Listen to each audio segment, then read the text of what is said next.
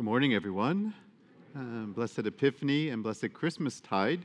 We are still in the Christmas season until sunset tomorrow. Uh, then our Christmas season ends and we go into ordinary time. And by ordinary time, it doesn't mean it's just everything's just ordinary. It uh, means to count. So we will count until uh, the next festival or feast, which will be coming. My friends, um, um, I have uh, 14 pages of homily. So, uh, knowing that you would stone me outside if I even attempted that, uh, but you would make me a martyr and then I would go directly to heaven, on the other hand, um, I've been breaking the homily up into pieces and there's been a slow progression. Uh, and uh, my plan was to talk about what I believe is God's dream, which is revealed as mystery to us in the scriptures. So, my friends, the Epiphany is a, a, a story that's only in Matthew's gospel. It's large and it has so much depth and meaning to it. And uh, I've been talking about uh, the last night. I said God uses nature, and He used nature with the pagans. Remember those people that were traveling. Uh, uh they're not kings. Uh, we call them kings because of a different reason. I don't want to.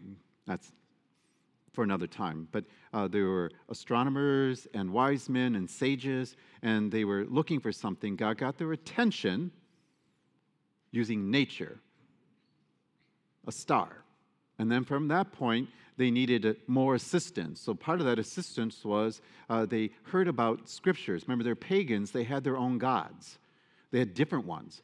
But the one true God got their attention by a particular type of star in the sky, which they noticed. And then they remembered we heard ramblings about something from the Jewish scriptures, about a Jewish God. So they decided to investigate it. So God put on their heart the desire, and they would make this journey. Although it was a star that initially put that desire in, they would eventually use scriptures. They would have to ask people along the way, Do you know about this? And where would we find them? And uh, some people probably were trying to mislead them, others were probably afraid to say anything because of King Herod. But they eventually found their way. And uh, all of this was a dangerous journey for them because uh, in their time, uh, they, had to deal with food, they had to deal with the animals, the dromedaries, the camels, and then there were just robbers and thieves along the way all the time. And so this tells us that uh, it requires, faith will require uh, sacrifice and risk, which they did. And oftentimes they're depicted, the three kings uh, for the Epiphany, as having halos. Halos. Uh, Jesus gets a halo, Mary gets a halo, Joseph gets a halo, the saints get a halo. Why are these three depicted that way? Because once they get to Jesus, they have faith. They've been traveling on desire and dream. Let's find who this is. But when they gaze upon him, uh, they then are instilled with faith. So they become saintly people. And uh, all this speaks about um, faithfulness. So uh, I want to, what we talked about at 8.30, a deacon really liked was I talked about God's faithfulness. And the Epiphany, as I've been putting forth to you, has a lot of, a lot of unpacking. But one of the, one of the things about this story, it talks about God's faithfulness and about how you can trust God. And um, what I said was if there's one thing that the human heart desires, and I know this for a fact, we desire, we starve to trust somebody. We all want this. Now, for married couples, you look for this in your spouses, for sure. Um, you want that someone who will not only promise to never let you down, but who will not let you down and never abandon you, and someone who has goodness in their heart and enough power to keep that goodness and promises. And every one of us needs someone we can lean on no matter what, someone we can go to no matter what. And uh, that someone will always be glad to see us. And we also desire to find in another human utter faithfulness. For me, as priest, that is God. I have come to trust him with everything. The coming of the wise men to adore a baby is one of the Bible's most beautiful proofs of God's promise and faithfulness. Because for 500 years prior to this, God had promised through his prophet, in particular Isaiah, that he was going to lead all nations, all people would come to Jerusalem to share in the light of salvation, meaning to know him.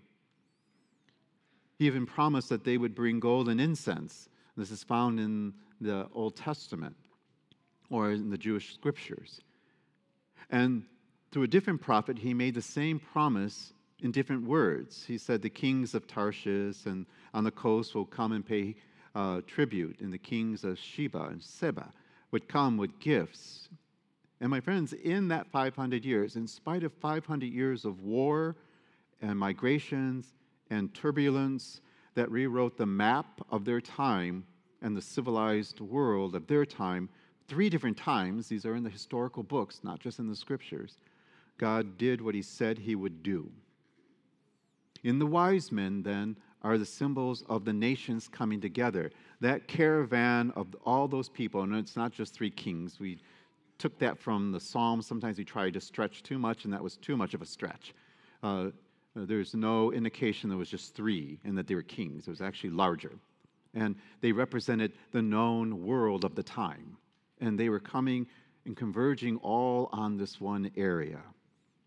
And they wanted to come, and they brought the gifts you see, something was different. These wise men and sages brought tangible gifts to, and we were told they actually would bow down before this king. And, uh, and this shows us that God is good and he is powerful in different ways. And uh, it shows that God is not only faithful in the abstract, but in very tangible ways. And God is faithful to you and I. I know you didn't notice, but the young server almost tripped and fell. And with my sense of humor, I said, Don't worry. Her angel prevented her from falling. Of that, I am confident. Of that, I know. I don't need anyone to tell me otherwise. I know that God is faithful. That was a tangible way for me. And um, knowing that God is faithful is foundational to the Christian way um, we receive joy as a benefit of believing in God's faithfulness and His promises. God reminds us today that we can count on Him. He does it in many, many ways. He does it for you. You just need to open your eyes and your heart to it. Most people would not have seen that as that event, but as a priest, I knew exactly what was going on. She wasn't going to fall down. Her angel got her. God practically begs you to trust him because he already knows what the outcome of that trust and confidence will be. He begs us to follow him. And my friends, the story of the epiphany of Matthew's account, these wise people, these sages and these astronomers, they trusted enough to look at that star, something was up, and begin a journey that was going to be long and difficult. And if we do the same thing, we will have something that they had Christian joy and peace in our time and in our life, and one that will be never taken from you, no matter what happens in your life, no matter what happens in this world. Jesus said, I will give you peace that this world will never, ever be able to give you. But you got to have faith and confidence in God in order to accept this and then to know what that looks like, really.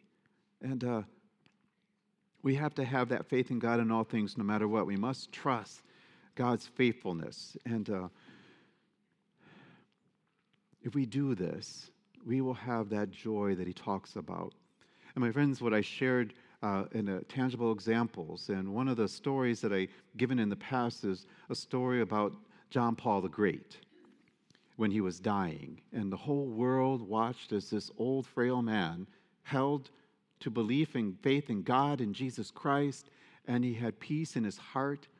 The biographers, by the wrote stories about him, said he was never cranky and cantankerous and nothing. And um, if you don't know this, bishops throughout the world have to go to the reigning pontiff every five years and speak to him personally. It's just what they do, and they probably should.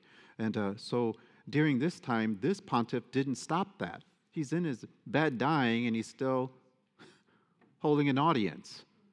And um, there comes a story about an uh, American bishop. And uh, I think about this man, as the world watched him, he could barely speak, and uh, he became an icon of pain and suffering and how to do it in this world. And uh, everyone knew he would not be around much longer. And this American bishop went to visit, and he tells this story. He said that uh, he had his one on one meeting with John, John Paul, and the bishop, at the end of the meeting, he said, I looked at him with sadness and said, Holy Father, this will be the last time I see you. And he, this is what he said, John Paul said.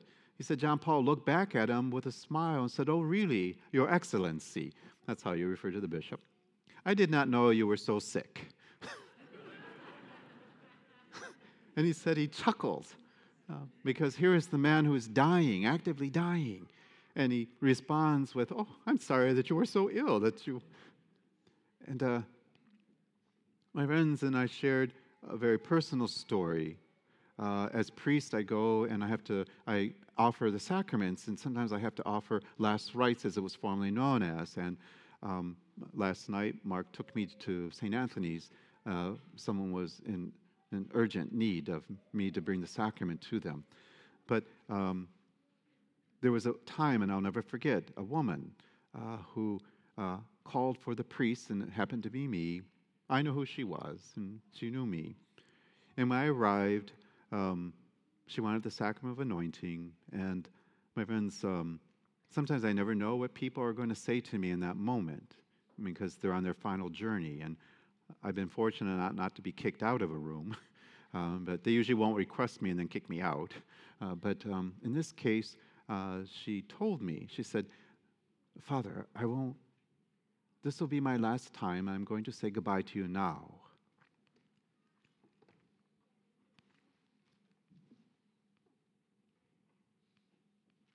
I remember it as if it was yesterday. And I anointed her. And as I do, I ask if she's afraid. No. And then she did this. I thought she was going to kiss me. she gave me a gift. She said, I won't be here much longer. I'm going to see Jesus. And when I get there, I'm going to tell him about you. And he said, That you were faithful, at least in this one time, to me. She would die 24 hours later. I hope she talked to Jesus about me. Usually, and Mark's been with me, usually I tell people, when you get there, will you tell them we need help down here? To send more priests and deacons.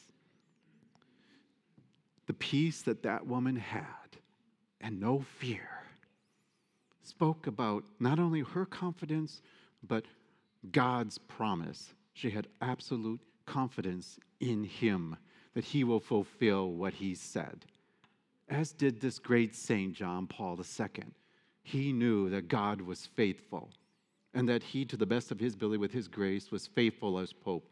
So he had no fear of what the next part of the journey was. And this is the kind of joy and peace, no matter what's going on in your life and your world, this is the gift that he wants to give you also, so that you can walk in the midst of struggles. It's easy with joy, but when you have struggles, this is the peace that he's talking about. And I have seen it over and over and over again. This is the great gift. This is what Jesus talked about for us. And my friends, um, we were told the wise men were overjoyed. They showed up at a house. Remember, it's not, it's not the evening, it's not the evening of the conception, it's later. And they're at a house, and all they find is a woman and a baby and everything looks ordinary. And Joseph's not there, so he must be out working. He's not dead, he's just not there. But there's no account of it. They said, We get there and we see the woman with her child. So that means Joseph is out working. And all they see is a baby. Something changed for them. Something made them see because we are told, Matthew says, they leave their gifts and they kneel in adoration before this ordinary looking baby. So something is different. And then Matthew said, and then they leave another way, yes, because King Herod's crazy and he's probably going to try and kill them. Uh, but also, Matthew says the spiritual level of that statement is they left changed and transformed. And so, my friends, um,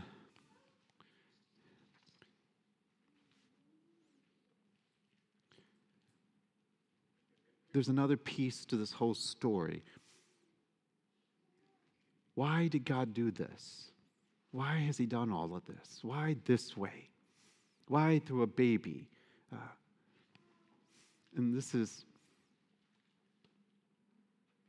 He, he reaches us different ways. A star, uh, deacon pushing the deacon to push me to move back into statements, knowing that maybe one of you needed to hear what was written and how I open it up and explain. St. Paul says, uh, You had the scriptures, but this mystery was revealed to me. You won't find it, you couldn't understand it. And my friends, by far, I'm not a saint, but hopefully through the homily, you understand something, you hear something you need. And one of the things that I think God was doing um, is a dream. Uh, God doesn't sleep, so he can't dream the way we do. But we have things that we know as daydreams, where you're fully awake and you imagine. And his son, who is the Son of God, imagined something. Now, for God, it comes to pass, but we find it in John's gospel. It's called Jesus' high priestly prayer. And this is before he's about to be executed on his journey. He says, Father, he's praying to his Father. It's a whole chapter of John's Gospel, chapter 17. But I know you don't want me to read the whole thing, but here it is. I pray. This is Jesus. He's praying to his Father. And when we pray, we bring our dreams and our hopes before the Father. I pray not only for them, but also for those who will believe in me through the Word, so that they all may be one as you, Father, are in me and I am in you, and they also may be in us and that the world may believe that you sent me. From the beginning, with the prophets, God's plan was that we would be one. Jesus prays it, Father, that they would be one like you and I are one, and they would come to believe in you, because to believe in you, John will go on, to believe in him is to have eternal life and salvation. And he prayed that all the nations would come, and that is what Matthew said guess what? All the nations of our time have come. The human family is supposed to be one, and considering all the wars and stuff, it's hard to hold on to that and see how is God's dream coming to pass. But it does. It did then, and it does now. One, we have to participate in it, and we have to do our part. Today we have technology and in particular, technology that's able to connect you immediately with someone in Jerusalem or someone in Russia. That technology can be used for good, but oftentimes it is used to destroy and to hurt and to harm and to divide. That is Satan. He's not giving up. He knows he's running out of time, so he tries harder. But there's ways that we are so united now and we can use the power of that technology. So you just have to look with faith to see how the dream is coming true. And my friends, when it comes to Matthew's gospel, they came from far distances. Today, you have done the same. Some of you come further. Smoky Point, Washington. I know because of my friends. But you come too. You came from distances. You came with your hopes and you came with your dreams, and you came with your anxieties, and you came with your requests to this Bethlehem that is this parish now. And you will, just like they did in Matthew's time, you will stand and you will walk and you will come forward to the Holy Eucharist and you will have to gaze on Jesus also, the way they gazed on the baby Jesus. And with faith, all they What they saw was a little baby in flesh and blood. But they came to understand oh no, there's something more here. They came to see this was the Messiah, the King of Kings, the Lord of Lords. You are asked to do the same thing. You must make a leap of faith every time you come up here. And I say, the body of Christ, you say amen. You guys need to start saying amen. A lot of you are not doing it. Amen means I believe, so be it, let it come to pass. When you don't say amen, I say it for you. The deacon, I say it silent for you because that's your role, that's your job. Stop making us do it for you. There are others that say thank you. No, that's not the right time.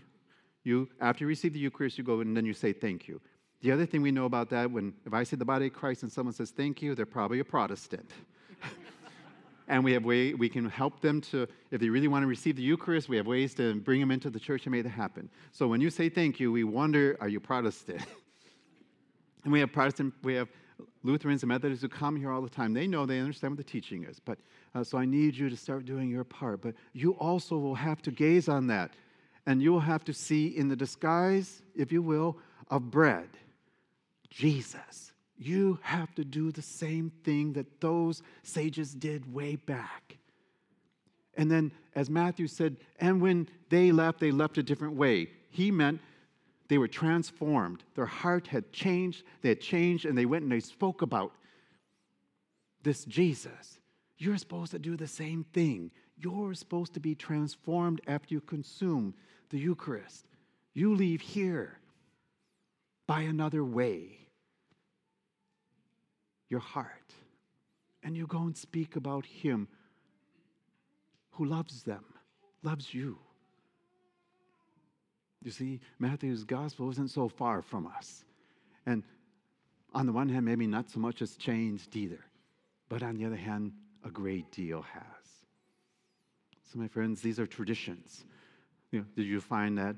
Father, show me any all the things you said, show me in the scriptures. So I tried to show you in the scriptures where I, when I say God has a dream, how can God dream?